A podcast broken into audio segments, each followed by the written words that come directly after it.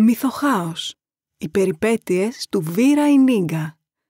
Κανένας δεν γνώριζε την πραγματική του δύναμη και λίγοι είχαν μάθει το ζωφερό του παρελθόν. Όλοι όμως τον ήθελαν με το μέρος τους. Ήταν ο Βίρα Ινίγκα και ήταν ο πιο δυνατός αϊνός μάγος που είχε ζήσει ποτέ στη μυθική χώρα. Σιωπηλό δηλητήριο. Το πρώτο διήγημα της σειράς Μυθοχάος. Κείμενο Βασίλης Μέγας. Αφήγηση Πολυνίκη Βαρακλή. Αθόρυβο. Έτσι είχε επικρατήσει να το αποκαλούν στην Ακαδημία εκείνο το τρομερό θηρίο με τα νέκβρα στα μάτια και το δηλητηριώδες μαύρο κέρατο που φύτρωνε από τη ράχη του. Ήταν λίγο καιρό μετά τη μεγάλη έκρηξη του φλεγόμενου όρου στον απότερο νότο, όταν ήμουν ακόμα σπουδάστρια στον πρώτο κύκλο των αϊνικών δυνάμεων, τότε που μαθαίναμε πώς να τη την αιώνια ενέργεια που μας περιβάλλει, τότε που μαθαίναμε με τρόμο τα όσα δυσάρεστα και τραγικά διαδραματίζονταν στον πόλεμο των δύο σπαθιών. Ο έδραρχος της Ακαδημίας, ο σπουδαίος Αϊνός Αμίνιος, ήταν ο πρώτος που ανέφερε τα κατακλυσμιαία γεγονότα που θα συνέβαιναν στη χώρα μετά το τέλος εκείνου του φρικτού πολέμου και συγκεκριμένα την έλευση ενός αρχαίγονου κακού που κανείς ποτέ δεν μπόρεσε να ψιθυρίσει το όνομά του και να μην χάσει την ψυχή του. Τώρα, αν αυτό το είχε δει σε κάποιο όραμα που συχνά πυκνά ψιθυριζόταν στους διαδρόμους της Ακαδημίας ότι είχε ή αν στοιχημάτιζε σε κάποια δυναμία του σύμπαντος η οποία θα επέτρεπε μια τέτοια εισβολή, δεν το γνώριζε κανείς μας. Αυτό που ήταν γνωστό όμως και έχει μεγάλη σημασία να υποθεί εδώ, είναι το πλάσμα που κατάφερε να εχμαλωτήσει ένα παγωμένο πρωινό στο ιερό δάσος της Λιδούς. Δεν πρέπει να υπήρξε ποτέ κάτι παρόμοια στο παρελθόν. Ήταν υπέροχο, ιδιαίτερο, ξεχωριστό. Είμαι πολύ τυχερή που κατάφερα να δω κάτι τέτοιο στη ζωή μου. Ναι, ήταν εξαιρετικό. Παραβλέποντας κανείς το γεγονός ότι ήταν μαύρος σαν πίσα και φαίνονταν να μην αντέχει το φως του ήλιου, ήταν πανέμορφα τέλειο. Ακόμα θυμάμαι τη μορφή του σαν να το βλέπω τώρα μπροστά μου. Είχε τέσσερα άκρα, όπως έχεις κι εσύ, μόνο που ήταν πιο χοντρά και μειώδη. Είχε ένα μεγάλο κεφάλι που στηριζόταν σε ένα παχύ λαιμό και μια ψηλή μητερή ακίδα από κόκαλο σαν κέρατο μονόκερου που ξεπρόβαινε πίσω από την πλάτη του, από την κορυφή της οποίας έσταζε ένα παχύρευστο μόβ υγρό που πολύ αργότερα μάθαμε ότι ήταν δηλητήριο. Μια ουσία που ενώ δεν ήταν σαν όλα τα άλλα δηλητήρια, ήταν πιο επικίνδυνη από όλα όσα έχουν περάσει ποτέ από τη χώρα. Όταν ο έδραρχος έφερε το θηρίο στην κεντρική αίθουσα της Ακαδημίας, όλοι ξαφνιάστηκαν και απόρρισαν στην αρχή όταν το είδαν.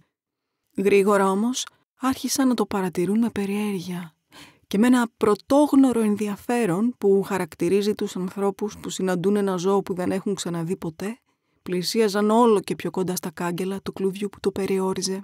Ο Σαμίνιος, όπως και οι υπόλοιποι εκπαιδευτές, τόνισαν αυστηρά κανείς να μην πάει πολύ κοντά και ένας αμυντικός μηχανισμός που περιείχε την ισχύ του κεραυνού εγκαταστάθηκε εκεί κοντά, ώστε κανείς να μην μπορεί να το αγγίξει.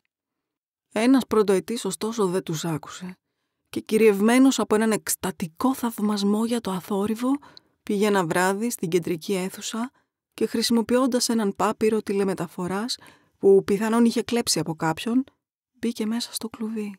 Το επόμενο πρωί, όσοι πήγαν να δουν το πλάσμα δεν πίστευαν τα μάτια τους. Ήταν εκεί, ατάραχο και σιωπηλό, και κοιτούσε το θαυμαστή του με μια αλόκοσμη λάμψη να στράφτει στη χρυσή ήριδα των ματιών του. Ο σπουδαστής ήταν στην άλλη άκρη του κλουβιού και παρατηρούσε και αυτό το θηρίο με το ίδιο τρομακτικό φως στο δικό του βλέμμα. Κάποιοι έτρεξαν να φέρουν τους εκπαιδευτές και ο έδραρχος πήγε αμέσως να βγάλει τον νεαρό από εκεί μέσα. Οι σπουδαστές όμως τον σταμάτησαν όταν είδαν κάτι εντελώς απίστευτο και συνταρακτικό να συμβαίνει μπροστά στα μάτια τους. Ο σπουδαστής είχε αρχίσει να αλλάζει. Το δέρμα του γινόταν μαύρο Μαύρο σαν να κεγόταν από μια ώρα τη φωτιά. Γυαλιστερός έβαινος. Δε σάλευε, δε μιλούσε. Μόνο μαύριζε όπως ο ουρανός το σούρουπο. Μαζί όμως άλλαζε και το σώμα του.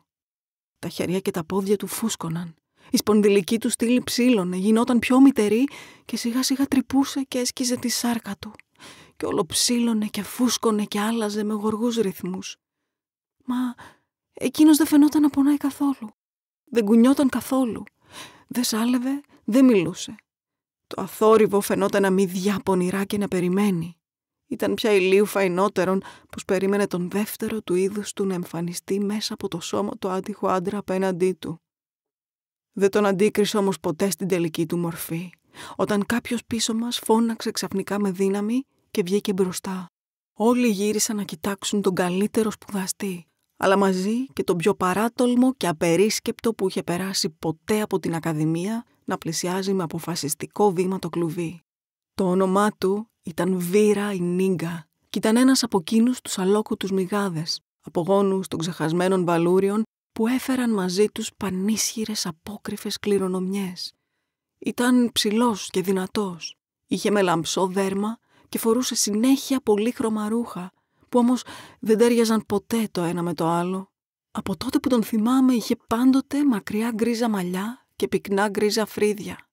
Μα ένα ιδιαίτερο χαρακτηριστικό που είχε και αυτό που τον έκανε να εμπνέει το φόβο και το σεβασμό στους σπουδαστές του ήταν τα γοητευτικά γατήσια μάτια με το άσπρο χρώμα, στα οποία ή θα έβρισκες ατόφια την ελπίδα ή θα αγκάλιαζες με τρόμο την απόγνωση.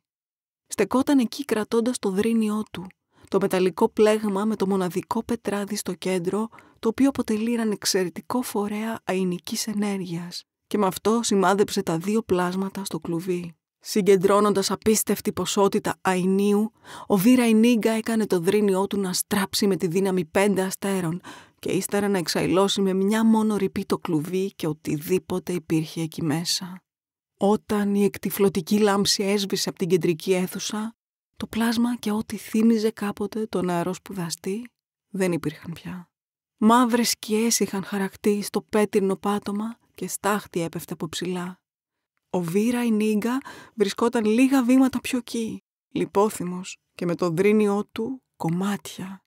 Το λευκό του πετράδι δεν είχε πάθει τίποτα και εκείνος μπόρεσε να συνέλθει γρήγορα με τις φροντίδες των εκπαιδευτών.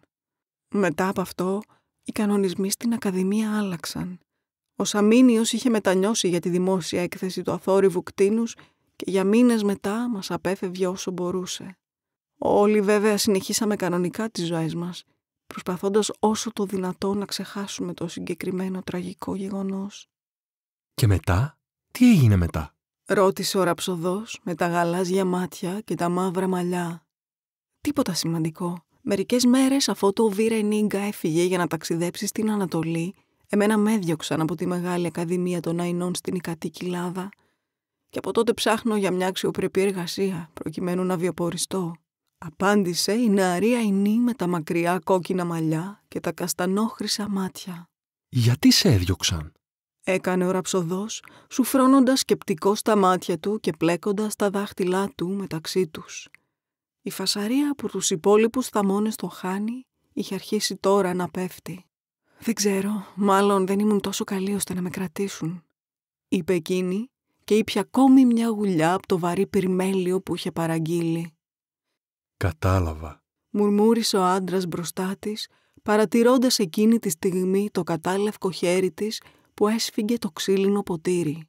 Είδε τον επίδεσμο που είχε τυλιχτεί γύρω από την παλάμη της και δεν μπόρεσε να μη ρωτήσει.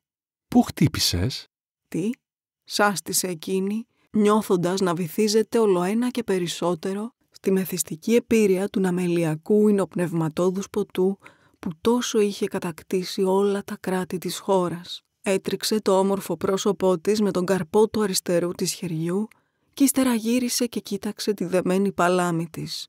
Πήρε μια μεγάλη βαθιά ανάσα προτού μιλήσει. Κόπηκα τις προάλλες θέλοντας να αποδείξω στον εαυτό μου πως είμαι καλά. Τι εννοείς; Παραξενεύτηκε ο ραψοδός και την είδε τότε να ξετυλίγει το πανί που είχε στο χέρι.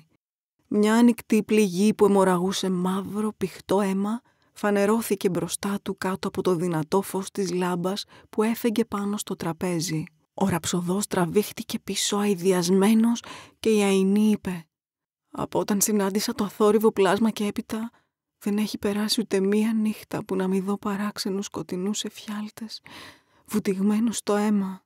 Μοιάζουν τόσο αληθινοί που δεν ξέρω αν είναι οράματα του μέλλοντος ή θράψματα της πραγματικότητας από το παρελθόν. Για το μοναδικό πράγμα για το οποίο είμαι σίγουρη είναι ότι το αίμα μου εδώ και τρία χρόνια είναι μαύρο σαν το αδιάσπαστο σκοτάδι που υπάρχει κάτω από τη γη. Ανάθεμα κι αν βρω ποτέ το μεγάλο βήρα η νίγκα για να μου πει τι μου συμβαίνει. Μόνο αυτός μπορεί να με βοηθήσει. Συνεχίζεται. Ακούσατε το διήγημα; «Σιωπηλό δηλητήριο». Το πρώτο διήγημα της σειράς Μυθοχάους. Κείμενο Βασίλης Μέγας. Αφήγηση Πολυνίκη Βαρακλή. Φίλες και φίλοι, ελπίζουμε να σας άρεσε η σημερινή ιστορία μας. Μην ξεχάσετε να κάνετε εγγραφή στο κανάλι μας για να μην χάνετε ούτε μία ιστορία. Είναι εντελώς δωρεάν και βοηθάτε το κανάλι μας να αναπτυχθεί. Καλή συνέχεια!